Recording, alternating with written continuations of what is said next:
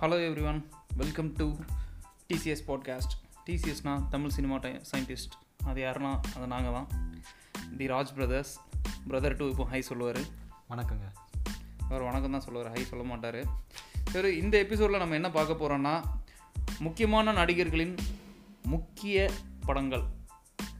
அதேமாதிரி முக்கியம் இல்லாத நடிகர்களின் முக்கிய படங்கள். முக்கிய படங்கள்னால் முக்கின படங்கள் ஆக்சுவலாக அது முக்கிய படங்கள் இல்லை முக்கின படங்கள்.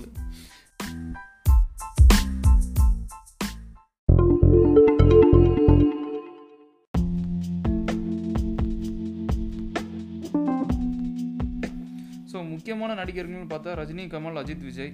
அதில் அவங்களுக்கு ரெண்டாயிரத்தி பத்தொம்போதில் எந்த படமும் முக்கலை. அதனால அவங்களுக்கு அடுத்து இருக்கிற மக்களை நம்ம பார்க்க போகிறோம் அடுத்து இருக்கிற ஸ்டார்ஸ் நம்ம பார்க்க போகிறோம் அதில் ஃபஸ்ட்டு வந்து சூர்யா.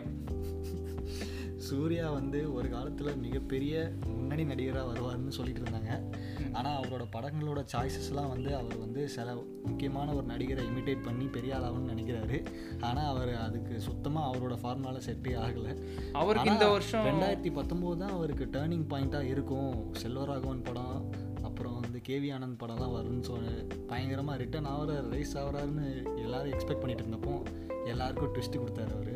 படத்தில் நிறைய ட்விஸ்ட்டுகளை வச்சு இன்ட்ரெஸ்டிங் ஆகுவார்னு பார்த்தா அவர் கரியர்லேயே அவர் ட்விஸ்ட்டு வச்சுக்கிட்டே இருக்காரு. இப்போ சூர்யாவுக்கு ரெண்டாயிரத்தி பத்தொம்போது ரிலீஸ் ஆன படம்னு பார்த்தீங்கன்னா என்ஜிகேவும் காப்பானும். என்ஜிகே ஆக்சுவலி காப்பான்னு எனக்கு ரொம்ப எக்ஸ்பெக்டேஷன் இல்லை. இருந்தாலும் ஓகே கேவி ஆனந்த் படம் ஆல்ரெடி அவர் கொஞ்சம் ஃப்ளாப்லாம் கொடுத்துட்டாரு.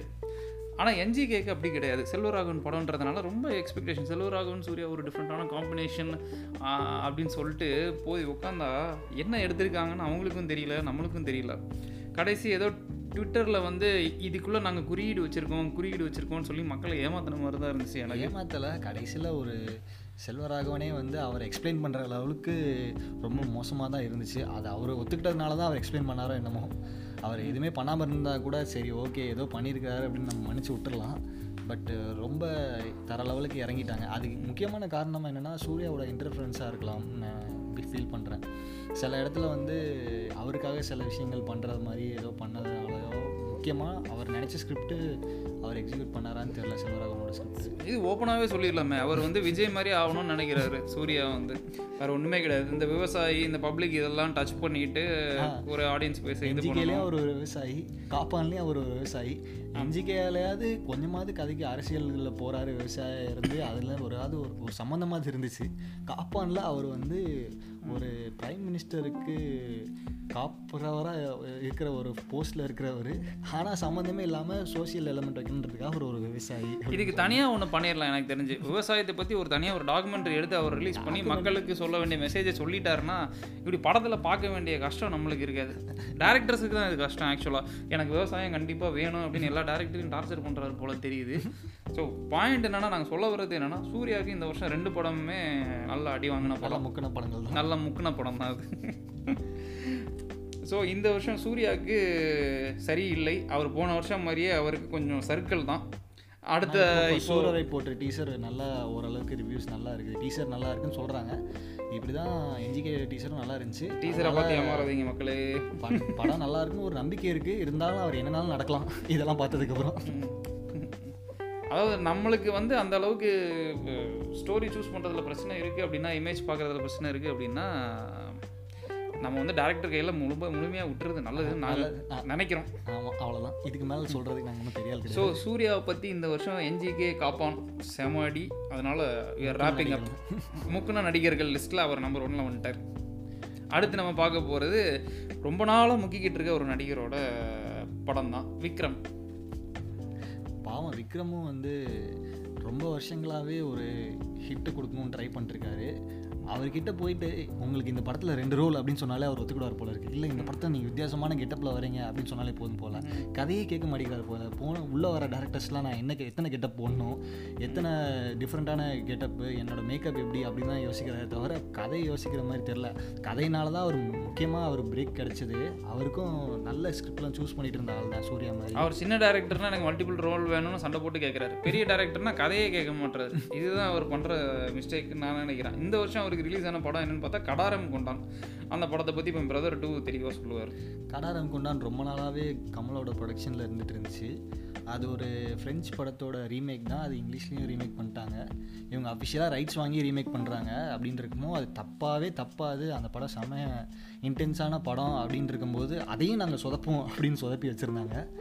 இதுக்கு மேலே அந்த படத்தை பற்றி சொல்கிறதுக்கு பெருசாக எதுவும் இல்லை. ஆனால் அந்த படத்தில் சில எலிமெண்ட்ஸ் கொஞ்சம் புதுசாக இருந்துச்சு. ஆனால் அது தமிழ் சினிமா ஆடியன்ஸ்க்கு ஒர்க் அவுட் ஆகலைன்றதுனால அது சரியாக போகலை.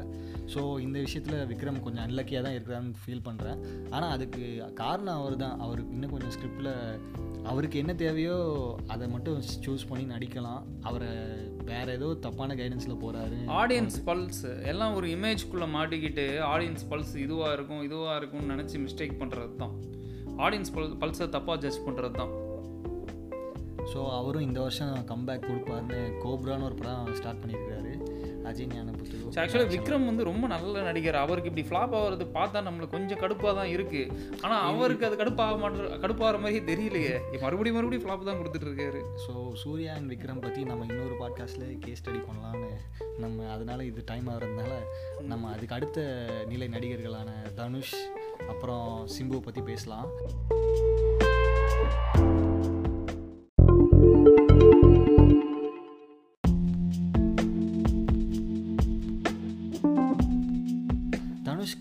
ஒரு வருஷம் ஒரு நல்ல படம் கொடுத்துறதுனால அவருக்கு அடுத்து இருக்கிற சுமாரான படம் பெருசாக தெரியறதில்ல. இந்த வருஷம் தனுஷுக்கு ரிலீஸ் ஆன படம் டூ தௌசண்ட் நைன்டீனில் பார்த்தா அசுரனும் என்னை நோக்கி பாயம் தோட்டாகும் என்னை நோக்கி பாயம் தோட்டா இந்த வருஷம் படம்னு சொல்ல முடியாது. ரெண்டாயிரத்தி பதினஞ்சில் வர படம்ன்றதுனால இந்த வருஷம் அவருக்கு அசுரன் மட்டும் முக்கியமான படம் ஸோ முக்கலை அப்படின்னு சொல்லி அவரை டிசைட் பண்ணி அவரை விட்டுறோம். ஆனால் என்னை நோக்கி பாயம் தோட்டா ரொம்ப ரொம்ப முக்கிடுச்சு. முக்கு முக்குன்னு முக்கிடுச்சு. இருந்தாலும் அது இந்த வருஷம் லிஸ்ட்டில் வராதனால அவரை மன்னிச்சு விட்டுட்டு இந்த வருஷம் அவருக்கு ஒரே ஒரு ஹிட்டு மெகா ஹிட்டு அப்படின்னு அவரை வந்து ஹானரபுள் மென்ஷனாக மட்டும் நாங்கள் சொல்லிட்டு அவர் இந்த லிஸ்ட்டில் இருந்தே நாங்கள் தூக்கிடுறோம். அடுத்து ரொம்ப முக்கியமான நடிகர் ஒருத்தர் இருக்காரு. இல்லை இல்லை ரொம்ப நாளாக முக்கிக்கிட்டு இருக்க நடிகர் ஒருத்தர் இருக்கிறாரு அவர் தான் மிஸ்டர் சிம்பு ஏகே எஸ்டிஆர் அவர் இந்த வருஷம் ஒரே ஒரு படம் தான் நடித்தார் ஆக்சுவலாக அவர் இந்த வருஷம் நடித்ததான் தெரில அது ரொம்ப வருஷம் முன்னாடியே நடித்த படமா என்னன்னு தெரில வந்தா ராஜா தான் வருவேன். அதுவும் வந்து செக்கச்சவந்த வானத்துக்கு அப்புறம் பாருங்கள் வந்தா ராஜாவை தான் வருவேன்னு சொல்லி பயங்கரமாக வந்து பில்டப்போட தான் வந்தார் பொங்கலில். வந்ததும் தெரியல போனதும் தெரியல. அதுக்கப்புறம் நைன்டி எம்எல்ல கெஸ்ட் அப்பியரன்ஸ் பண்ணார்.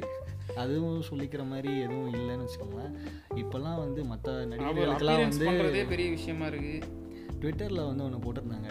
எல்லா நடிகர்களும் வந்து இந்த டேரக்டர்கிட்ட படம் பண்ணுங்கள் இந்த டேரக்டர் பண்ண பண்ணுங்க நாங்கள் ஃபேன்ஸ் கேட்குறோம் ஆனால் உன்கிட்ட நான் ஏதாவது கேட்குறோமா நீ படம் பண்ணுன்னு தானே கேட்குறோம் அப்படின்னு சொல்லி சிம்பு ஃபேன்ஸ் கொஞ்சம் வருத்தமான நிலைமையில இப்போ தான் கூட மகான் சொல்லிட்டு ஒரு படத்தோட ஃபர்ஸ்ட் லுக் வந்துருந்துச்சு. அதுக்கு ஒரு மீம் நான் பார்த்தேன். அந்த ஃபர்ஸ்ட் லுக்கில் பார்த்தீங்கன்னா அவர் வந்து ஹன்சிகா குப்புறப்படுத்திருப்பாங்க. அந்த ஹன்சிகா மேலே இவர் படுத்து தூங்கிட்டு இருப்பார் அப்போ வந்து ஒரு மீம் அந்த டேரக்டர் வந்து ஐயோ டேரக்டர் கிட்ட அசிஸ்டன்ட் டேரக்டர் வந்து சொல்கிற மாதிரி சார் அவன் படத்துக்கு நடிக்க வர சொன்னால் அவன் ப ப- நடிக்காம அவன் தூங்கிட்டு இருக்கான் சார் அப்படின்னா. அப்போ அதே ஃபோட்டோ ஷூட் எடுத்துட்டு அப்படியே ரிலீஸ் பண்ணிடு ஃபர்ஸ்ட் லுக்கு அப்படின்னு சொல்லிட்டு போட்டிருந்தாங்க அந்த மீம் ஆக்சுவலாக மகா படத்தில் அது சிம்பு மெயின் ரோல் கிடையாது. அதுவும் கேமியோ தான். மகா வந்து ஆக்சுவலாக ஹன்சிகாவோட ஹீரோயின் ஓரியன்ட் சப்ஜெக்ட் அதில் சிம்பு வந்து கெஸ்ட் அப்பியரன்ஸ் தான் பண்ணியிருக்காரு. அதுவும் அவரோட படம் கிடையாது. வந்து தூங்க தான் செஞ்சிருக்காரு. அதை அவனுக்கு ஃபோட்டோ கெஸ்ட் அப்பியரன்ஸ்னு போட்டு அதை ப்ரமோட் பண்ணிட்டாங்க. நெக்ஸ்ட் அவர் மாநாடு அப்படின்னு ஒரு படம் வெங்கட் பிரபு.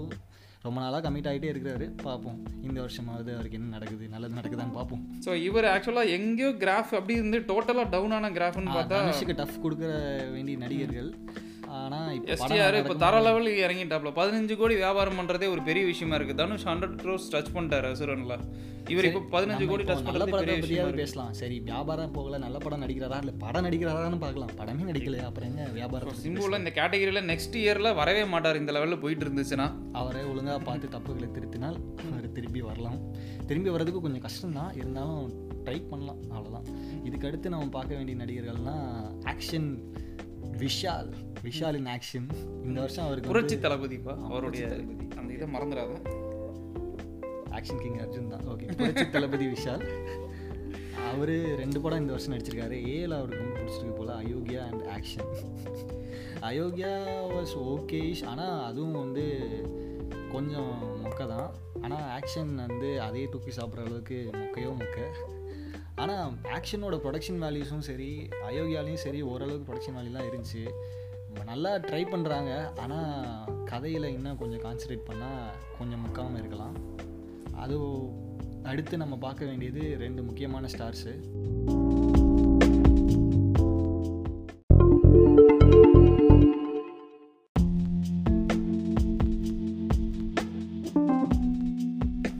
அது ரெண்டு பேர் யாருன்னா சிவகார்த்திகேயன் அண்ட் விஜய் சேதுபதி. இப்போ சிவகார்த்திகேயனுக்கு ஒரு நல்ல படம் ரெண்டு ஃப்ளாப் படம் டூ தௌசண்ட் நைன்டீனில் நல்ல படம்னு பார்த்தீங்கன்னா நம்ம வீட்டு பிள்ளை கலெக்ஷனில் அடுத்தது முக்குன படங்கள் அப்படின்னு பார்த்தீங்கன்னா mister local and hero mister local பார்த்தீங்கன்னா மிஸ்டர் ராஜேஷ் எடுத்த படம் காமெடி கிங்னு அவரே வச்சுக்கிட்டாரு. அவரே அவருக்கு பேர் வச்சுக்கிட்ட கதையை திருப்பி திருப்பி திருப்பியும் டாஸ்மாகில் வச்சு எடுத்தா பெரிய ஆள் ஆகலாம்னு நினைக்கிற டேரக்டரில் அவரும் அவர் தான் ஒரே ஆள். அவரோட படங்கள்லாம் நம்ம வந்து பார்க்கக்கூடாதுன்னு ஒரு முடிவில் தான் இருக்கிறோம். ஆனால் இந்த படம் ரிவ்யூ நல்லா இருந்தால் போகலான்னு ஒரு முடிவில் இருந்தோம். ஆனால் இது சிவகார்த்திகேயனோட ஆர்டன் ஃபேன்ஸே வந்து சீமராஜாவை பிடிச்சிருந்தா கூட இந்த படத்தை கழுவி ஊற்றுனாங்க நான் எதிர்பார்த்தேன். நான் ஆக்சுவலாக எதிர்பார்த்தேன். கண்டிப்பாக இந்த படம் வந்து ராஜேஷ் படம்ன்றதுனால கண்டிப்பாக மொக்கையாக தான் இருக்கும்னு எதிர்பார்த்தேன். ஆனால் அவர் டிசப்பாயின்ட் பண்ணல. இந்த விஷயத்தில் நான் ராஜேஷ் ரொம்ப பாராட்டுறேன். அதுக்கடுத்து சிவகார்த்திகேயனுக்கு கடைசி இயர் எண்டில் ஹீரோன்னு ஒரு படம் வந்துச்சு. அதுவுமே வந்து அவருக்கு ஸ்- பொருத்தமில்லாத ஸ்டோரி அப்படின்ற மாதிரி தான் அவர் வந்து குழந்தைங்கள் அந்த அந்த மார்க்கெட்டிங் கவர் பண்ணுன்றதுனால ஒரு சூப்பர் ஹீரோ படம் பண்ணார். ஆனால் அந்த கணக்கு எப்படியோ மிஸ் ஆகி கண்டென்ட் ஓரியன்டாக இருக்கிறதுனால குழந்தைங்களுக்கும் பிடிக்காம பெரியவங்களுக்கும் பிடிக்காம சுமாராக தான் போயிருக்குது. ஆனால் சிவகார்த்திகேயன் மாதிரி இல்லாமல் விஜய் சேதுபதி டிஃப்ரெண்ட்டான கேரக்டரில் பண்ணி பெரிய ஆளானார். ஆனால் விஜய் சேதுபதிக்கு இந்த வருஷம் டூ தௌசண்ட் நைன்டீன் லிஸ்ட் பார்த்தீங்கன்னா Petta super deluxe Sindhubaadh Sangathamizhan. So அதில் பார்த்தீங்கன்னா பேட்டையில் வந்து எக்ஸ்டெண்டட் கேமியோ ரோல் தான். ஸோ பேட்டையில் வந்து ரொம்ப விஜய் படம் ஹிட்டு தான். மெயின் அவர் கிடையாது. அதே மாதிரி தான் சூப்பர் டீலக்ஸும். அவரோட கதை பயங்கர நல்லா இருந்துச்சு. ஆனாலுமே அவர் மெயின் கேரக்டர்னு கிடையாது. மல்டி ஸ்டாரர் சப்ஜெக்ட் தான். சார் அடுத்து அவர் மெயினாக ரோல் மெயின் ரோலாக வச்சு வந்த படங்கள்னு பார்த்தா சிந்து போதும் சங்கத்தமிழனும். ஸோ ரெண்டுமே செமாட்டி வாங்கின படம். அது எல்லாருக்குமே தெரியும். நான் சங்கத்தமிழன் ஃபஸ்ட்டு அந்த பாட்டு ப்ரோமோலாம் பார்க்குறப்போ கூலிங் கிளாஸ் போட்டு கலர் கலராக சட்டை போட்டுக்கிட்டு டிஸ்கோ டான்ஸர் மாதிரி குத்திக்கிட்டு இருந்தார். எதுக்கு இதெல்லாம் இருக்கு ஆல்ரெடி ஒரு படம் ரெக்கைன்னு மரண அடி வாங்கினதுக்கு அப்புறமும் அவர் திருப்பி மாஸ் ஹீரோ ஆகணும்னு நினைக்கிறாரு. அவர் நார்மலாக அவர் நடிச்சாலே அவர் மாசா தான் இருக்குது. அவர் எதுக்கு மாஸ் ஹீரோ ஆகணும் அப்படின்னு ட்ரை பண்ணுறாருன்னு தெரியல. நான் அதை பார்த்தவொடனே நினச்சிட்டேன். கண்டிப்பாக இந்த படம் செம்மடி வாங்க போகுதுன்னு நான் எதிர்பார்த்தேன். அதே மாதிரி செம்மடி வாங்குச்சு. எங்களோட எதிர்பார்ப்புகள்லாம் நிறைய பேர் பூர்த்தி பண்ணுறாங்க இந்த மாதிரி. ம். சிந்துபாத்ன்ற படமும் வந்து அந்த முக்கியமான ஒரு சேதுபதியோட டைரக்டரோட அடுத்த படம். ஸோ பயங்கரமான எதிர்பார்ப்போட தான் நானும் பார்த்தேன். ஆனால் அது எதிர்பார்த்த அளவுக்கு இல்லை. செகண்ட் ஹாஃப்லாம் வந்து ஏனோ தானம் தான் பண்ணியிருந்தாங்க. ஸோ அதுவுமே வந்து இந்த வருஷம் அவருக்கு சுமாராக போன படம் தான். முக்கின படம் தான் சொல்லணும். so விஜய் சேதுபதிக்கு எக்ஸ்டெண்டட் கேமியோஸ் பண்ண ரெண்டு படம். பேட்டா சூப்பர் டீலக்ஸு படம் ஹிட்டு சிந்து பாத்தன் சங்கத்தமிழன் அவர் மெயினாக லீட் ரோலில் வச்சு பண்ண படம் செம ஃப்ளாப்பு அப்போனா ஸோ இந்த வருஷம் வந்து அவர் மல்டி ஸ்டாரரில் நடிக்கிற படம் ஹிட் ஆகும்னு சொல்கிறீங்க மாஸ்டர். தெரியலையே ஆகலாம். அது அது ஆக்சுவலாக இன்னொரு மாஸ்டரில் விஜய் நம்பி தான் வண்டி ஓட போகுது. விஜய் சேதுபதியை ரீப்ளேஸ் பண்ணால் கூட கண்டிப்பாக அந்த படம் நல்லா இருந்துச்சுன்னா ஓட தான் போகுது. அதுவும் லோகேஷ் கனகராஜ் ஓரளவுக்கு நம்பிக்கையான நட்சத்திரம்ன்றதுனால லோகேஷ் கனகராஜன் இன்னொரு முக்கியமான நடிகரை பற்றி எங்களுக்கு ஞாபகம். ஞாபகம் வருது. மிஸ்டர் கார்த்தி. மிஸ்டர் கார்த்தி. கைதின்னு ஒரு மெகா மெகா ஹிட் படம் கொடுத்து பிகில் கூட வந்து ஹிட்டான படம் அப்படின்னு நல்ல பேர் வாங்கின கைதி. அது கைதி வாங்கினதுனால அவர் இன்னும் ரெண்டு படம் வந்துச்சு இந்த வருஷம்.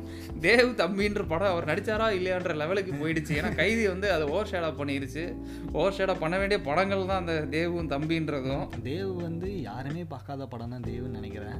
டிவியில் போடும்போது கூட நிறைய பேர் பார்க்கவே இல்லை. தம்பின்ற படம் வந்து அது தமிழில் வந்து பாபநாசம்னு வந்த படத்தோட ஒரிஜினல் திருஷ்யம் டேரக்டரு அவரோட அடுத்த படம்ன்றதுனால நிறைய எதிர்பார்ப்பு இருந்துச்சு. ஆனாலுமே வந்து அதுவும் ஓடலை ஹீரோவும் ஓடலை. ரிலீஸ் ஆன ரெண்டு படமுமே சுமாராக தான் போச்சு. ஈரண்டுன்றதுனால அவர் அதே மாதிரி எதிர்பார்க்குறாங்கன்னு சொல்லிட்டு அதே மாதிரியே எடுத்து வச்சுட்டாரு. அவர் அதே மாதிரி அவர்கிட்ட எதிர்பார்க்கல. அதே மாதிரி த்ரில்லிங்காக எதிர்பார்த்தோம். நாங்கள் அதே கதையை எதிர்பார்க்கல அவர்கிட்ட. அது ஜீத்து ஜோசப்க்கு நாங்கள் சொல்லிக்க விரும்புகிறோம் சத்தியமாக இது கேட்க மாட்டாரு எங்களுக்கு தெரிய இருந்தாலும் நாங்கள் சொல்லுவோம். ஸோ கார்த்தி ஆனால் அந்த கைதின்ற ஒரு படத்தை வச்சு அவர் இன்னும் ஒரு ஒரு வருஷத்துக்கு இண்டஸ்ட்ரியில் இருப்பார்னு இவரோட என் அண்ணனோட நம்பிக்கை தான். அது உண்மை தான் அது. கைதியை வச்சு இன்னும் ஒரு வருஷம் மாதிரி கொடுத்தாலே ஓகே தான் எங்களுக்கு. ஆக்சுவலாக ஒரு சிம்பு எப்படி ஒரு பத்து ஃப்ளாப் கொடுத்தாருன்னா ஒரு ஹிட் வச்சுட்டு இண்டஸ்ட்ரியில் ஓடிட்டு இருந்தாரோ அதே மாதிரி இந்த படம் இவர் ஒரு ஒரு வருஷம் வாழ வைக்கும். இது இவர் ஆக்சுவலாக வருஷத்துக்கு ஒரு ஒரு- ஒரு ஹிட் கொடுத்தாலும் பயங்கரமான ஹிட்டாக கொடுத்து முக்கியமான ஹீரோ பட்டியலில் முக்கியமான ஆளாக தான் இருக்கிறாரு கார்த்தி. அதை நம்ம பாராட்டி ஆகணும். ரீசெண்ட் டைம்ஸில் பார்த்தீங்கன்னா சூர்யாவோட கார்த்தி தான் நல்லா பெர்ஃபார்ம் பண்ணிட்டு இருக்காரு. பாக்ஸ் ஆஃபீஸ்லேயும் சரி ஸ்டோரி ஸ்கிரிப்ட் செலெக்ஷன்லையும் சரி. சூர்யா டிஸ்கார்ட் பண்ணுற எல்லா நல்ல ஸ்கிரிப்டும் இவருக்கு தான் வருது.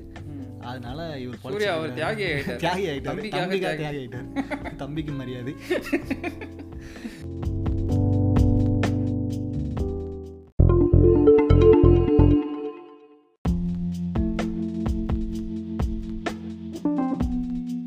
ஸோ இந்த வருஷத்தோட முக்கிய முக்கியமான நடிகர்களின் படத்தை நம்ம பார்த்தோம். பார்த்து முடிச்சிட்டோம். இதுக்கப்புறம் நாங்கள் வந்து டிஸ்ஆனரபிள் மென்ஷன்ஸ்னு வச்சிருக்கிறோம்.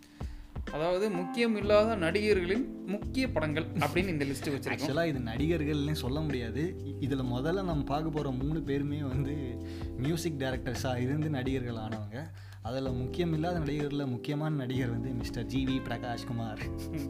அவர் நடிச்சது பார்த்தீங்கன்னா வாட்ச்மேன் ஹண்ட்ரட் பர்சன்டேஜ் காதல் சர்வம் தாளமயம் குப்புத்து ராஜா நாலு படம் விட்டுருக்காரு இதெல்லாம் பார்த்து சிம்பு நிறைய கற்றுக்க வேண்டியிருக்குது.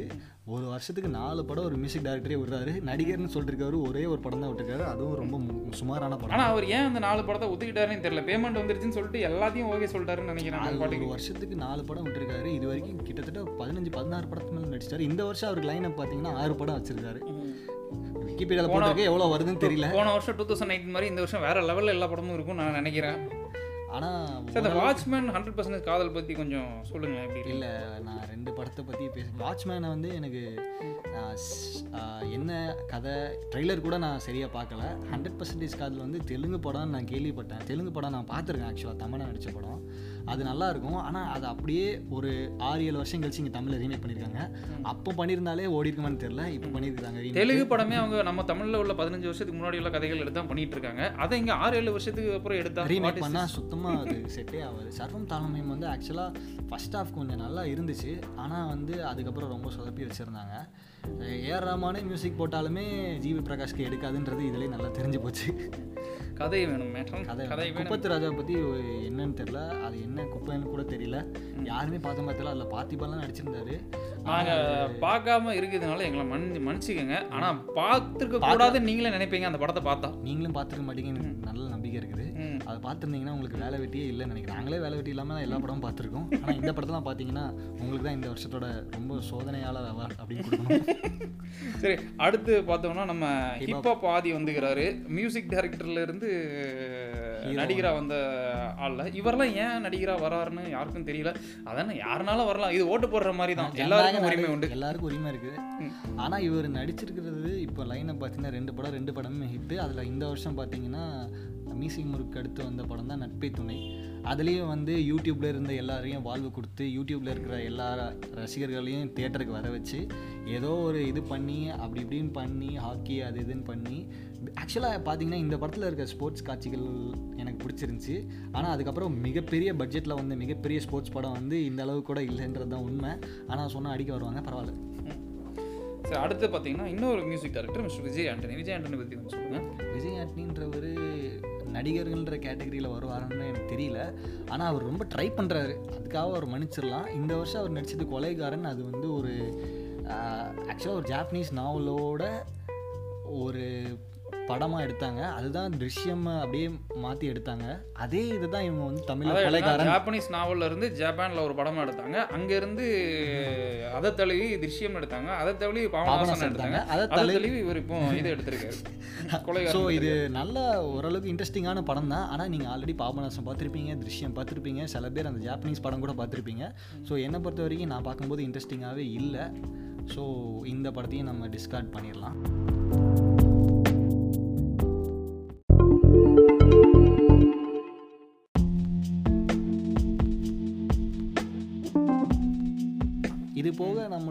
முக்கியம் இல்லாத நடிகர்கள்ல முக்கிய நடிகர்கள்னு பார்த்தா மிஸ்டர் சாண்டா அதாவது சந்தானம். அவர் வந்து காமெடினா இருக்கப்போ நம்பர் ஒன்ல இருந்தார் வடிவல் இல்லாதனால ஆனாலுமே அவர் இந்த வருஷம் ரெண்டு சிவகார்த்திகேயனை பார்த்து தானும் சூடு போடணும்னு ஆசைப்பட்டுக்கிட்டாரு. வேற ஒன்றும் சொல்றதுக்கு இல்லை அவரை பத்தி. ஆனால் அவர் காமெடி சென்ஸு ஓரளவுக்கு மிக அந்த டைமில் அவர் தான் நம்பர் ஒன் இருந்தார்.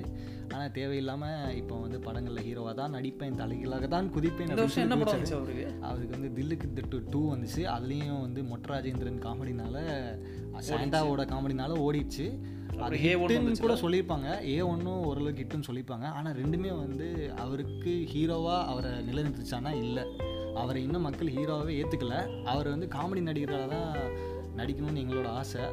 அவர் காமெடியான சப்ஜெக்டில் ஒரு ஹீரோவாக நடிக்கலாம். அவர் மாஸ் பண்ணி பத்து பேர் அடிக்கிறதெல்லாம் இன்னும் ஏத்துக்கிற ஏற்றுக்க. முடியல. அவர் அவரோட பழைய காமெடி பார்த்ததுனால நமக்கு இன்னும் அது காமெடியாக தான் இருக்குது. அவர் அதை மறக்கடிக்கணும். ம். அட்லீஸ்ட் காமெடி ஹீரோவாக ட்ரை பண்ணலாம். இன்னொரு படம் சித்தார்த் நம்ம சித்தார்த்தும் ஜிவி பிரகாஷ் நடிச்ச படம் சிவப்பு மஞ்சள் பச்சை. ஜிவி பிரகாஷோட ஹானரபிள் மென்ஷன்ஸில் அது வருது.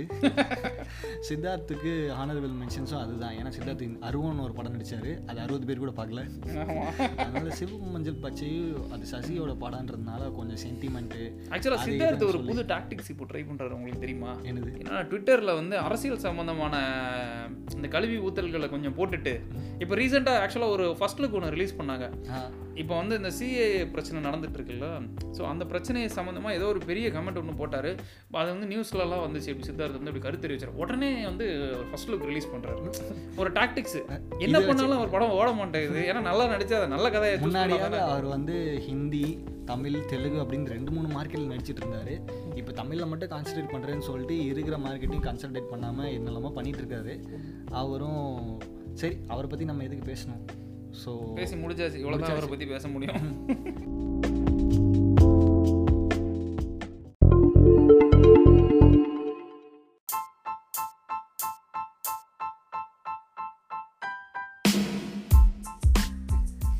சரி ஓகே. இந்த வருஷத்தோட முக்கிய முக்கியமான படங்கள். முக்கியம் இல்லாத படங்கள் என்ன அப்படின்னு நீங்களும் உங்கள் கமெண்ட்ஸில் போடலாம். உங்களுக்கு இந்த இதை பற்றி கருத்துக்களை தெரிவிக்கலாம். பி டு டிசிஎஸ் அப்படின்ற ட்விட்டரில் நாங்கள் ஆல்ரெடி ஓப்பன் பண்ணி சும்மா தான் உட்காந்துருக்கோம் தயவுசெய்து யாராவது கமெண்ட் பண்ணுங்கள் சப்ஸ்கிரைப் பண்ணுங்க முக்கியமா எங்களோட ஃபாலோ இதுக்கு. பண்ணுங்க சப்ஸ்கிரைப் பண்ணுங்க. எந்தெந்த மீடியமில் பார்க்குறீங்களோ. அப்போ தான் நாங்களே அடுத்த வீடியோ மொதல் வீடியோ போட்டு ஒரு நாலஞ்சு மாதம் கழிச்சு நிறைய பேர் பார்க்குறாங்களா இல்லையான்னு பார்த்துட்டு இருந்து வெறுத்து போய் பார்க்கலனாலும் பரவாயில்ல நாங்கள் போட்டிருக்கோம். ஸோ இனிமேல் அடிக்கடி பாட்காஸ்ட் பண்ணுவோம். நிறைய எபிசோட்ஸ் ரிலீஸ் பண்ணலான்னு இருக்கோம். ஸோ நீங்கள் சப்ஸ்கிரைப் பண்ணுங்கள் ஃபாலோ பண்ணுங்கள் அப்புறம் சந்தோஷமாக இருங்க. ஜாலியாக இருங்க. பாய் ஹாப்பி நியூ இயர்